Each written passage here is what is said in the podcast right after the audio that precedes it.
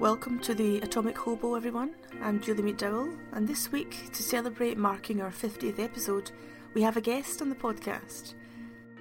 Those of you who are connoisseurs of Cold War podcasts may know him already, but for everyone else, I am very happy to introduce you to Kristaps Andrejsons of the Eastern Border podcast, a weekly show which looks at life in the Soviet Union and examines its legacy.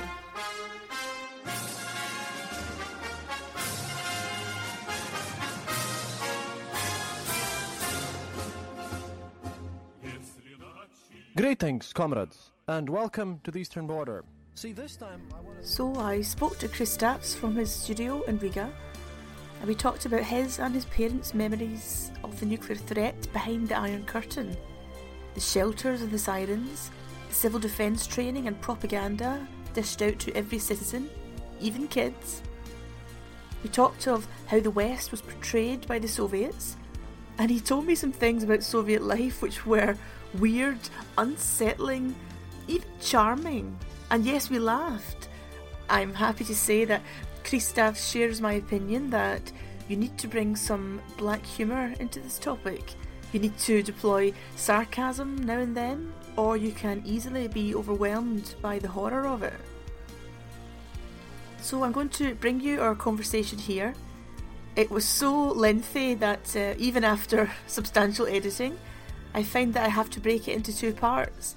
So this week and the next, we'll let Kristaps of the Eastern Border take us back behind the Iron Curtain.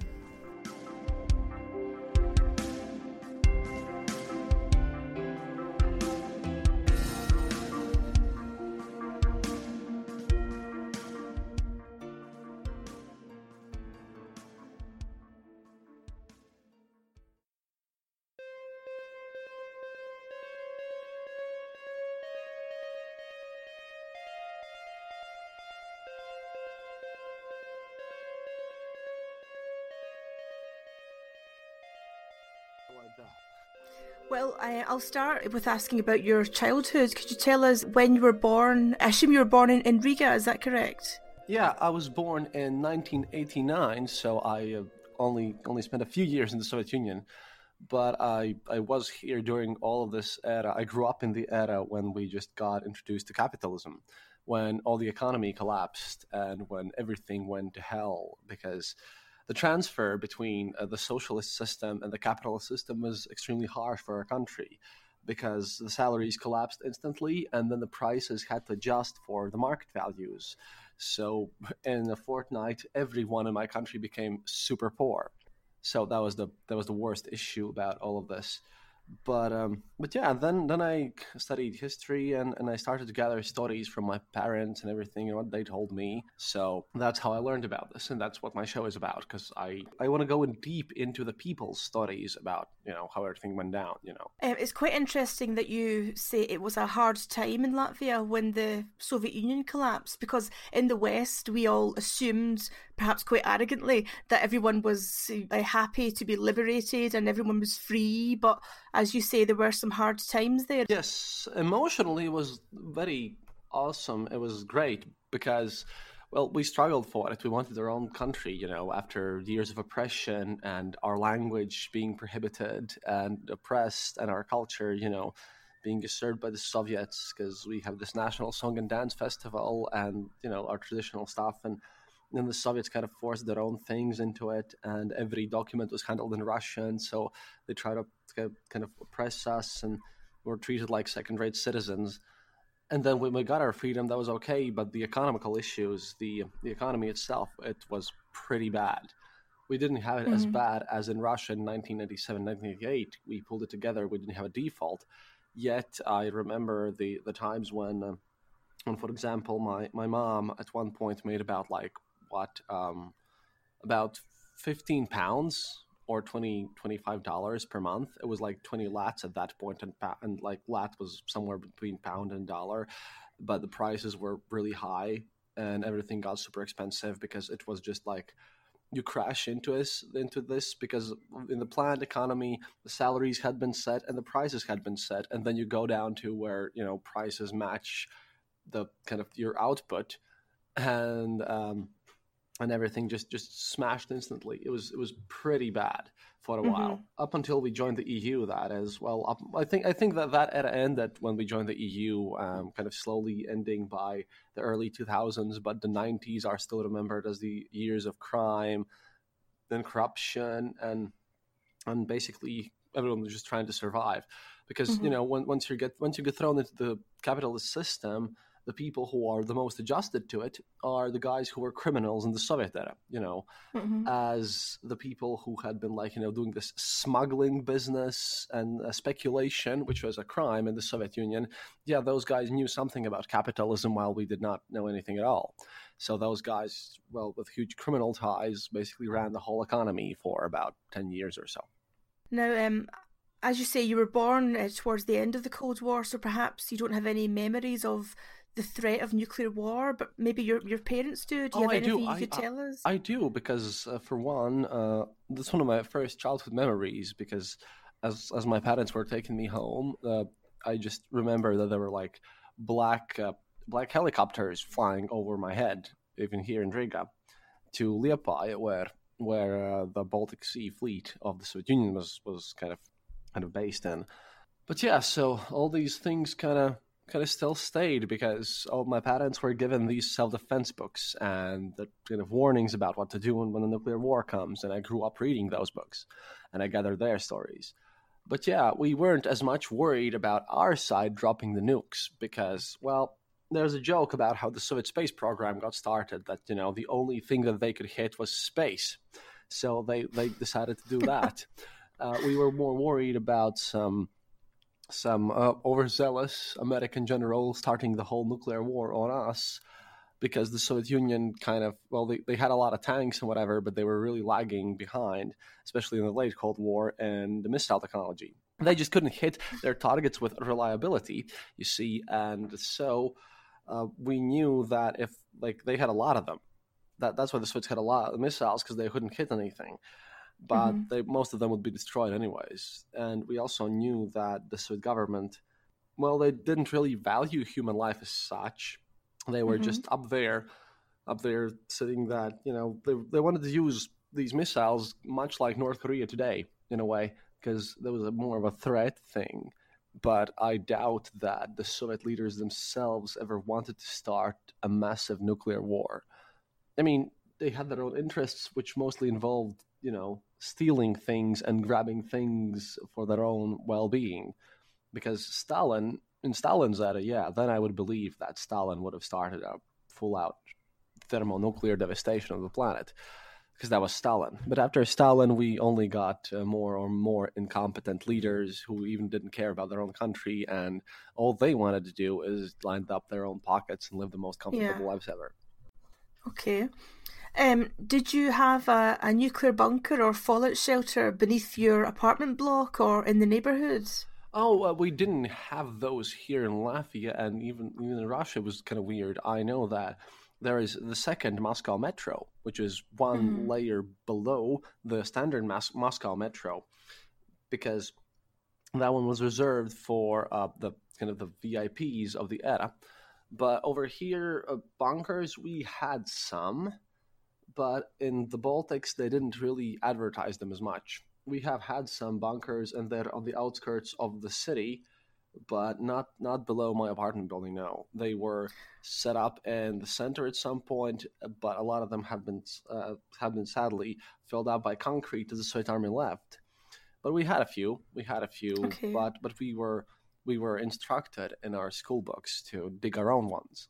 Because, like I said, I've gathered a bunch of information about how the civil defense class, which was in every school and in every university, like well, every kid ever studying something had to learn how to dig your own uh, dig your own trench diagonally and and you know make it make your bunker comfortable, because the government really didn't didn't build at least not here as much for the population. They built huge bunkers for the government but the Mhm. population was supposed to basically this is what you do and you know if you have time just grab everyone on- on a saturday and go and work together for your underground bunker it's going to be fun fun for the whole family Ah. you know spending your, your your weekend together with your parents and everyone just digging underground bunkers in case capitalists bomb you that's that's quite similar to Britain. In, in Britain, there were no bunkers for the population. It was a case of, as you said, dig it yourself if you want your own bunker.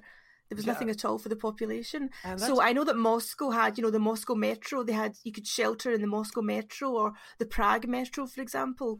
That's where people, the population, could shelter. So there was nothing like that in Latvia for ordinary people. No, no, no. We also we also don't have metro here in Riga, right? Because we fought against it. Because at the time metro was built, uh, the Soviets did somewhat of a colonizing policy here. You see, they wouldn't use the local workforce to build the metro. They just wanted to because there's a process called Russification, which kind of worked as the Soviet Russia worked somewhat as a colonial empire in the sense that they would send a lot of people away from their center to the provinces to try to make sure that the local population, local language, and that worked here and the Caucasus kind of would become a minority in a way.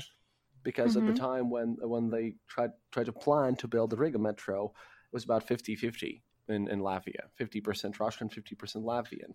And if and we protested against this because they would again use people from outskirt towns of of uh, Russia, somewhere in the middle of Siberia, to just send in more people here and make us a minority.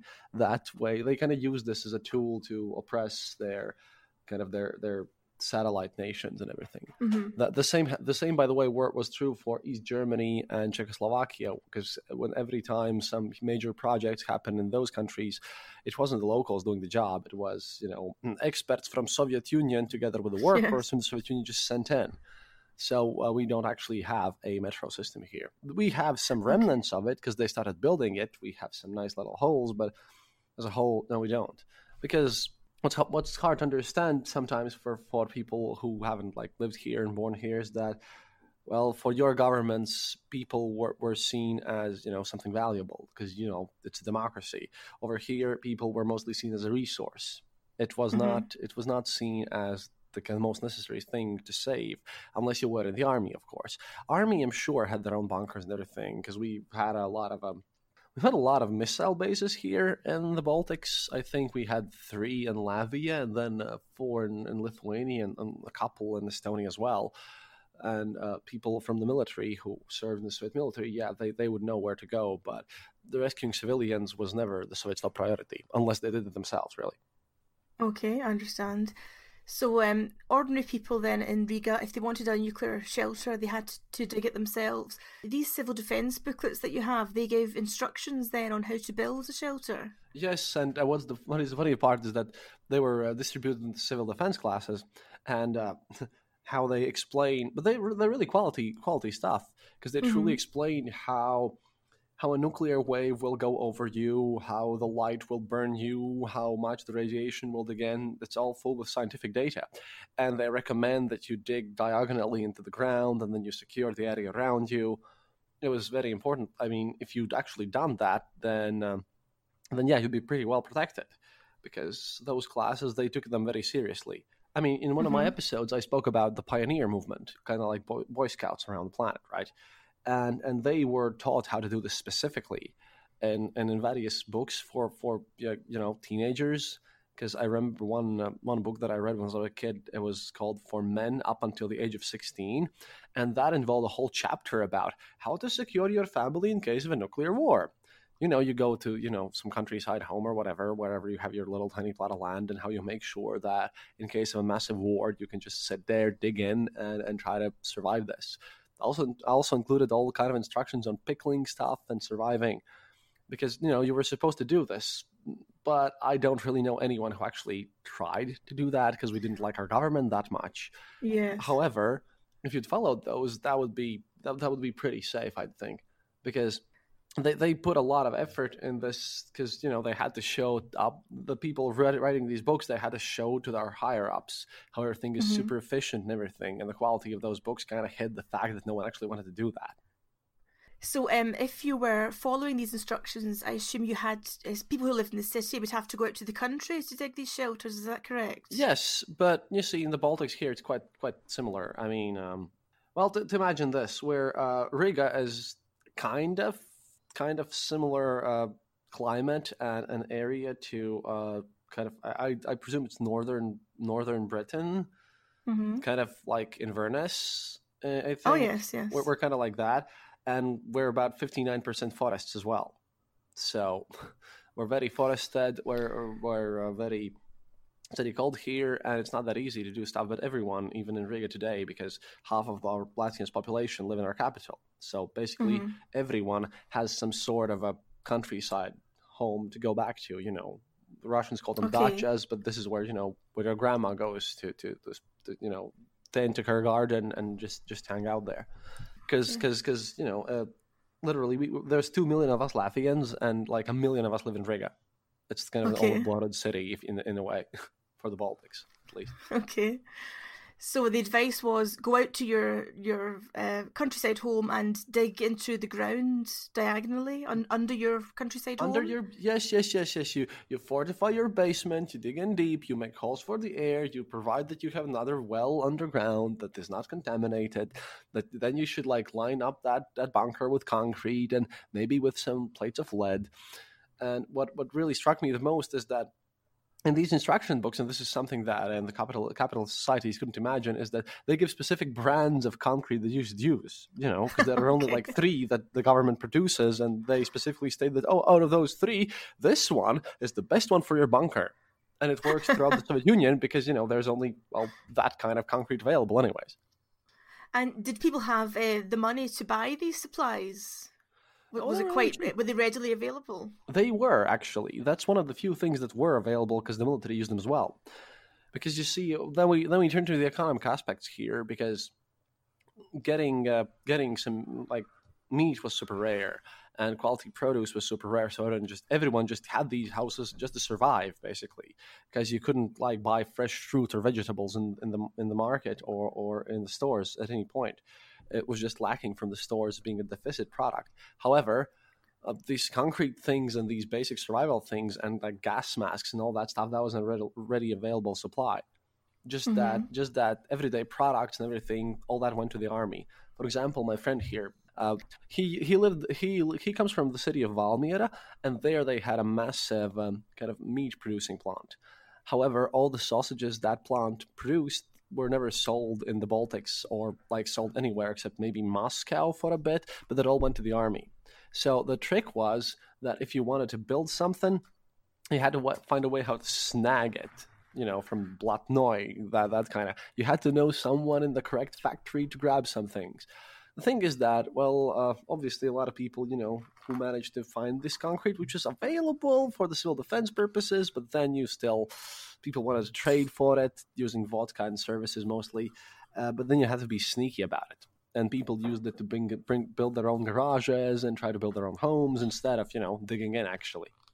Now, the, the civil defence advice, which told you how to build your shelter, um, the advice which was given to British people told you how to build a shelter, but it also had some very horrible and sinister advice about how to dispose of bodies or how to bury bodies in the garden. Did Latvian advice or Soviet advice contain things like that about No, what to do with nothing, dead never. bodies? No. no because It was uh, just about building the shelter. it was about building the shelter and how to survive your community and, and like every workplace too had their own um, every workplace had their own posters about how can you survive with your, your with your family and friends and your colleagues at work and whatever and how to use everything how to deal with illnesses and whatnot. Nothing really about how to dispose of bodies. Because again no negative news allowed. Nothing negative went into the news and that was I considered see. de- that was considered demoralizing. Nothing negative was allowed. Like I said, they even um, if if your listeners have listened to the or, or watched the Chernobyl series and listened to maybe my Chernobyl stories, it's the same thing. Uh, nothing negative in the news or propaganda. Nothing about how to dispose of dead bodies. Nothing about how to do anything. Only how to prevent something, how to protect something. There is nothing in the news about the fact that we might even lose a single person at all. So it's Right. it's kind of bizarre world because the so we in the Soviet Union lived in this sense of a total positivity. Only the good stuff was reported in the news, and this this went as so far as to as to this this Cold War nuclear war preparation, and always mm-hmm. always in all these preparations too, it was stated that the Soviet Union would never launch a nuclear assault themselves. It was only about when the evil capitalists do that. Well, the real reason behind this was that the Soviet Union wasn't really capable of doing said thing. But but yeah, that that was that was like they always were portrayed as the winning side, the strong side, right. the side that only defends themselves. It's a part of brainwashing in a way. Because yeah, you always yeah. have to think only positive things about living in the Soviet Union. Well, in the West, in Britain, for example, the, the British Medical Association, which is the, the trade union for doctors, they would speak out about nuclear war and say if it happens, all the hospitals won't be able to cope and there will be, there'll be millions of people dead. I assume there was no such warning in the Soviet Union. Was there any warning that there will be millions of people dead in a oh, nuclear no. attack? Not at Nothing all. Nothing like that. Uh, my grandma, who was a doctor at the era, she she had some information about how it would go down and what would happen and she knew that there would be millions of dead. Except that in the Soviet Union, nobody nobody really cared, mm-hmm. to put it kind of lightly, and and just you know people really kind of made jokes about it because well, there was the civil defense subject in universities and, and schools, and there was this joke that it was basically impossible to fail at this subject. But there was a legend running around the institutes that one of the students managed to get, you know, a failing grade in the civil defense class because he answered the question what kind of uh, poisonous poisonous substances there are. Name the types of them. And, and he just bravely apparently answered, "Well, the ones made in our fatherland and the imported ones." So, so it's like we always made dark jokes about the situation because see, seeing how the Soviet general response to massive tragedies were, seeing how they dealt with this, not like anyone had a mass, massive hope on this. Because another joke went like, "Well, what what do you do in a proper way? How do you shield yourself from the war?" And, and what happens in a nuclear war? Well, you know, you, you take out you take your like white sheet, you put it on your head, and then you walk to the closest graveyard, and you know why bother? it's going to be cleaner that yeah. way. So, um, even though the media or the news didn't say, you know, millions would die in a nuclear war, I assume people still knew that's what would happen. People still knew the reality of a nuclear attack. Is that yes. right? Yes, because that's one one of the skills that the Soviet Union kind of taught you because you couldn't believe stuff that's written in the press. Mm-hmm. Uh, it's kind of reading between the lines skill that we still kind of possess today in a way which kind of separates us from from the rest of the world, I suppose. Because you see, uh, I did an episode on the women's magazines of the Soviet Union, and it's like this whole magazine, uh, the Soviet Woman, um, it was from the years 1951, 1961 it was all full with how glorious life is for the women in the Soviet Union and how can they achieve anything and everything like super positive and super nice. But in the end, there's this recipe section, you know, the recipe section because that yeah. attitude towards women, and that recipe section contains basically only how to make you know stews from pig's brains or whatever, how to do things from sub products, how to like make do with with little stuff that we wouldn't consider well very edible these days and then yeah. you can kind of look at the contrast between how everything is so awesome in the soviet era however the recipes in the recipe section are only about you know what we would today consider emergency foods and how to survive on them that alone okay. shows the general kind of contrast between what the newspapers were allowed to say and what really happened. The same happens mm-hmm. in this case because you know, of course, when this when the nuclear war comes, we shall all be victorious. But you know, dig your own stuff. So when our government told us that, yeah, obviously we should we shall be victorious, everyone was like, yeah, sure. Uh, well, no one's gonna help us. We're uh, we're kind of screwed either way. Uh, hmm. So um, these um, civil defence booklets, they told you to dig your own shelter. They gave you instructions. Did they talk about what would happen after the war, after you emerged from your shelter? Was there anything about what happened yes, afterwards? Yes, you were you were spe- you were specifically told that when the Red Army arrives to pick you up, you must join them and help them in every way possible, and that they shall take you to safety, because the Red Army shall know what to do. Or though that, or the nice, friendly people from the you know KGB, the friendly guys, mm-hmm. were there to help you.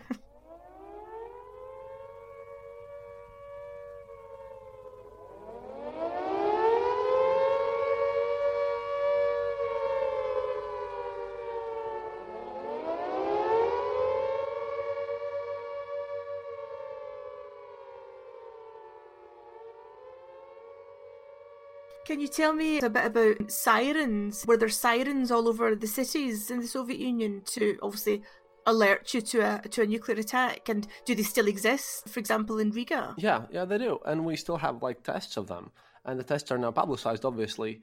but it's still kind of creepy because if you hadn't, you know, reading if you hadn't been reading last day's newspaper or something, you would never know when those mm-hmm. sirens pop up. But they had those, they had massive, massive sirens, which were also kind of loudspeakers. Also, what the Soviets did was that they had a radio tuned to one channel only and only one channel in every hospital room, every public building ever. And you were supposed to turn on your radio at homes as well because this one channel was the government's kind of you know uh, kind of like your BBC thing, except mm-hmm. for the Soviet government, and that had to be on at certain times of the day, and you would like hear news from it. Uh, but that was the station which would automatically turn on if something would happen, and then you would kind of receive some more instructions through this radio. That's quite interesting. The rate, so a radio station, it was tuned into every flat, and you were supposed to tune into it upon hearing a siren. Yes. Is that is that correct? Or or at a certain point every day you had to tune in to get the news? And were people on, obliged it, to do it? Well, people had to. It was you right. could, you couldn't turn this radio off. It was just Oh, there. you couldn't turn it off. Okay. No, no, no. It was just it was just silent and but you had to have it on at all uh-huh. times and you know sometimes like well for example when Stalin died that's how they reported it through there. It right. was supposed to be on at all times. And of right. course there's a lot of rumors that well, if you're so, if you were someone important, then the KGB would just plant bugs into this one mandatory radio transmitter on receiver so that they could like listen to you.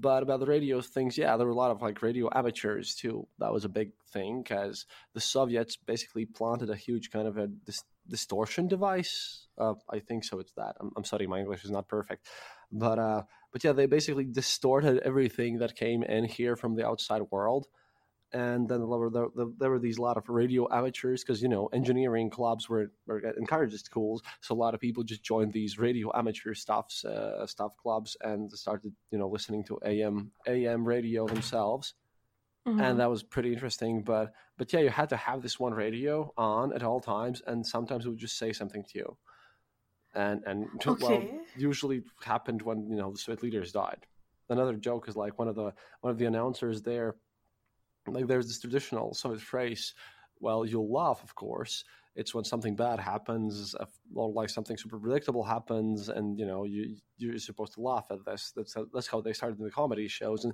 one of these things is that uh, the, this radio turns on, and the host says, "Well, you'll of course laugh, but once again, massive tragedy has struck our wonderful nation. Mr. Andropov has."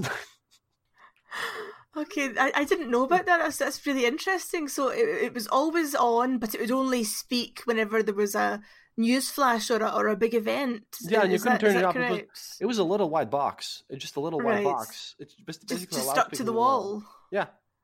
Ah, and, okay. And, and noticing that it was mostly because a lot of people lived in the communal apartments there because due to the fact that the Russian army officers and everyone, because we were in the western western side of the Soviet Union, right? So a lot of people just got moved in, and the Soviets came in. They just basically threw out a lot of people from their apartments, so that you know our ex cultural cultural and societal leaders uh, got thrown out of their apartment and sent to gulags, and Soviet officers took their place in, and of course, you know a lot of a lot of religious people, uh, Jews suffered a lot from this as well. You know, a lot of people got thrown out from the apartments so that the Soviet army officers had somewhere to live in, and everyone was mm-hmm. basically stuffed into these communal flats. And you had one in this communal flat, basically next to your electricity kind of counter thing. It was just in the center, right. and it would be like really loud. Yeah, and then okay. and then you know when you're stuck in with an apartment where you have like a schedule about who uses uh, the oven and when you can go to the bathroom and and then you have this radio thing it kind of becomes a part of your everyday life but yeah. everything everything really does and i think about this whole nuclear war thing and how i view it as then.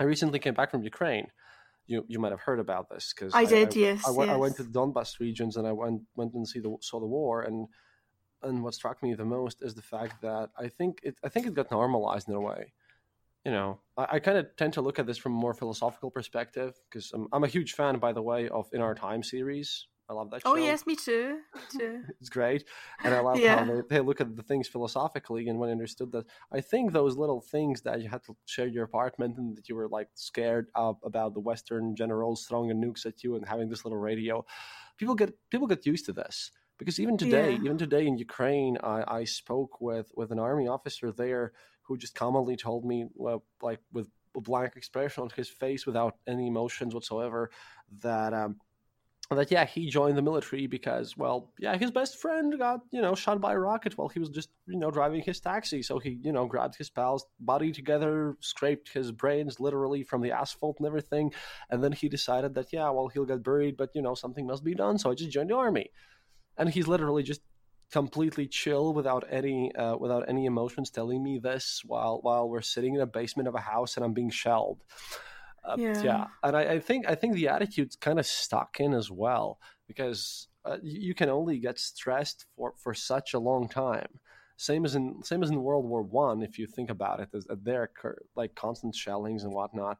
You have to think about the fact that at one point it just becomes hilarious. You know, it's sad, it's desperate, it's a situation you never want to be in but but at one point your stress level just breaks down. You, you simply cannot stay as high on the stress levels as you possibly could.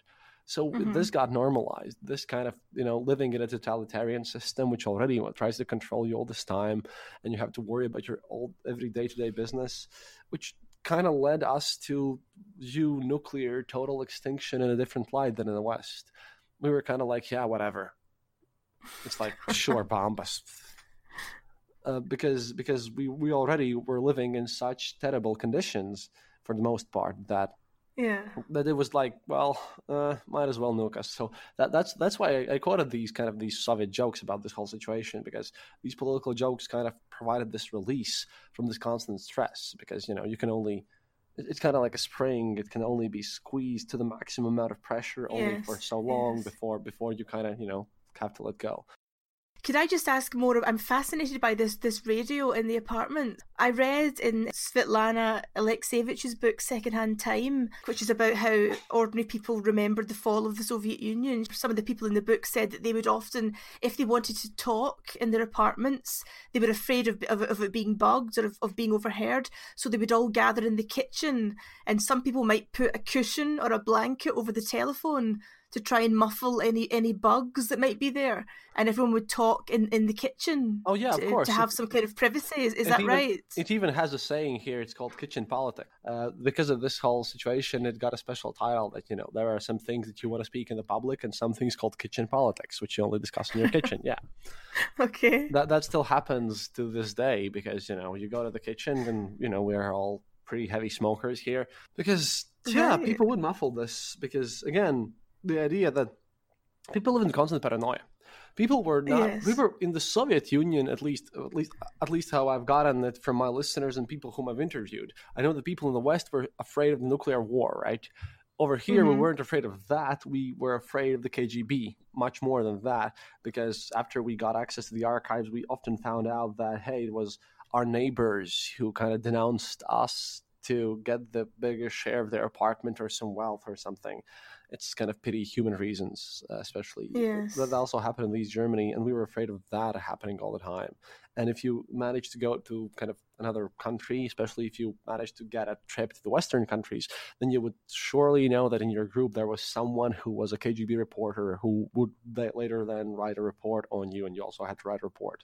Every course, every school, everywhere, there was a KGB presence constantly, but they worked in a, in a kind of a devious way, which kind of separates how I think it Western Europe from Eastern Europe at this point, because you guys are more trusting, you guys are nicer to each other. Over here, it was like this idea that anyone, anyone can be a you know a secret agent, anyone can be a, Yeah. working with the KGB. So we we're kind of less trusty, I suppose. And you know, from my experience, especially talking with the people from the West, I mean, you're nicer to each other. You're more eager to help each other. We're kind of way more suspicious. So in a way, in a way, we were paranoid constantly, but about the KGB more than the nuclear extermination because there isn't a single person in Latvia and the Baltics in general, and on all these territories which Stalin took over during World War II, that like all of our families have suffered from Stalinist oppressions. Everyone mm-hmm. knows someone who's been sent to the gulags, who's been shot in the prisons, who's been oppressed for various very stupid reasons. Right? We all Yeah, we all yeah. knew this, and that that hurt us more. So in a way, in a way, we made jokes about the nuclear annihilation because for some people that I know, at least from from my maybe not my parents' generation, but my grandparents' generation, definitely, they would probably see uh, death in a nuclear fire as some sort of a release. Even might sound might Oh. sound scary and depressing to you, but uh, the level of Stalinist era oppressions is truly comparable to to Hitler's Germany. At least that's my personal view. Yeah, nuclear nuclear Holocaust just was like a secondary thing to us. It was just Wow. after after everything that had happened to us, dying in a nuclear fire was like, well, if it happens, it happens. What the what the f- ever? I'm sorry, but that's a precision Yeah. f- bomb here. But yeah, we just didn't care about it. We just didn't think about this as much as people in the West did. Because for Yeah, us, for us, the normal existence, at least for a while, had been so terrible that that would be probably seen as a release. Right. Because um, in Britain in the 1980s, for example, the threat of nuclear war it affected all aspects of culture. Um, pop music, for example, uh, novels, um, even comedies on TV.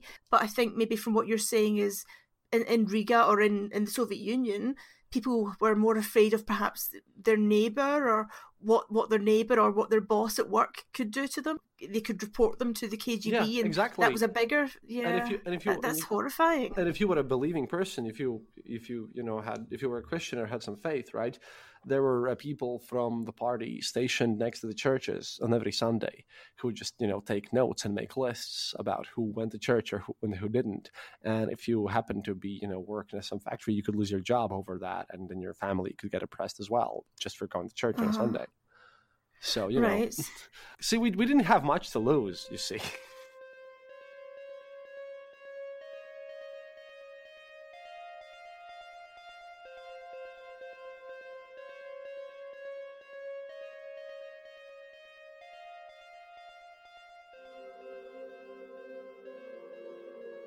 I'm going to bring part one to a close here, but we'll continue with Kristaps' interview next week, where we'll discuss the civil defence training given to every Soviet citizen, including little kids at school, and we'll look at how the West was portrayed by the Soviet leaders.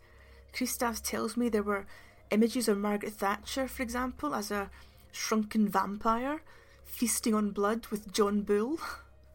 and also of American soldiers drinking the blood of Korean children to heighten their lust for killing during the war. He tells me these images were everywhere, even in children's books or on posters of the wall at your university or factory. And maybe I'm naive, but I was quite astonished by that. I'm grateful to Kristaps for talking to me, of course, and if you want to hear more from him, I do recommend his podcast, which is called The Eastern Border. I enjoyed conducting this interview, so if I have listeners out there from other foreign countries, anywhere outside Britain is what I mean by that, please do get in touch with me as I'd like to do more of these episodes where I can speak to people about how their own countries prepared for nuclear war and what it was like living under that nuclear threat. So get in touch either through my website, julieMcDowell.com, or through Twitter where I can be found at Julie A. McDowell. Here's a reminder that I go to London on Tuesday for some more nuclear business. I'll be appearing on a podcast to discuss Chernobyl, and we'll be recording an interview for another media outlet, again about Chernobyl. It seems people are still very keen to talk about the disaster, and of course, I'm very glad to be invited to speak about it. I'll put up links to those podcasts and interviews on Twitter when they appear. I've got five days in London, so I'm going to also go to the British Library for nuclear research, and I will try and cram in a visit to the National Archives where they have their Protect and Survive Cold War exhibit. I'll also have a free day on Sunday in London, and if the weather's good and I'm not too exhausted, I'm going to take a few trips around the city to various sites of Cold War interest, take a few photos, maybe shoot some film, and get these onto my long neglected YouTube channel. That needs a good kick to get started. I'll be sending postcards from London to my patrons about my nuclear research, and I'll jot down some horror that I found in the British Library for them. If you want to join my Patreon and support my work, please do take a look at patreon.com forward slash atomic hobo. Kristaps also sent me some Soviet civil defence information, uh, leaflets, booklets, which I'll be sharing on our private Facebook group, which is for my top level patrons. So do take a look at Patreon if you want to get on on that action. I'll also post a few images from it though on my Twitter account. So let me know what you think of this interview format. Do you want to hear more of these? If so, get in touch and let me know. Here's a reminder that the music for this show is from X. Find them on Twitter at XBandUK. And let me thank all my patrons who make this podcast happen. And let me give a special thanks to Dan Breen, Gary Watson, Arika, Lucy Steigerwald, Jonathan Abelins, Heather Parker, Peter Mars, Tom Stickland, Yannick, Andrew Key, Sam Marco, Richard Grundy, Dave Marks, Alan Christie, Helen McHale, Douglas Greenshields, Colin McGee, Sean Milson, Brian Outlaw, Damien Ryan, Peter Lee, Bruce Armstrong, John Haynes, Eamon Coyle, Julie Eek, Sarah Brassington, Nick Packham, Tara Moore, Simon Reed, Lynette Walsh, Christopher Creva, Richard Lewis, Adam Spink, Ian McCulloch, Linda Woolnough, Kevin Bitter, Simon Allison, Sean Judge, Paul Maxwell Walters, Wyn Grant, Ben Capper, Mary Freer, Phil Catling, Steve Sace, Claire Brennan, Paul Jonathan Viner, and Gordon McNair. That's quite a list, and to think when I started up my Patreon account, I was almost embarrassed and terrified that no one would sign up and I would have no names to read out and I would have to set up a Patreon under a false name just for the sake of having one person on it. So I'm so grateful that so many people have signed up. Very grateful to everyone. So back next Sunday with the second half of Kristaps' interview. I hope you've enjoyed it, and of course, thanks to Kristaps. And take a look at his podcast, The Eastern Border.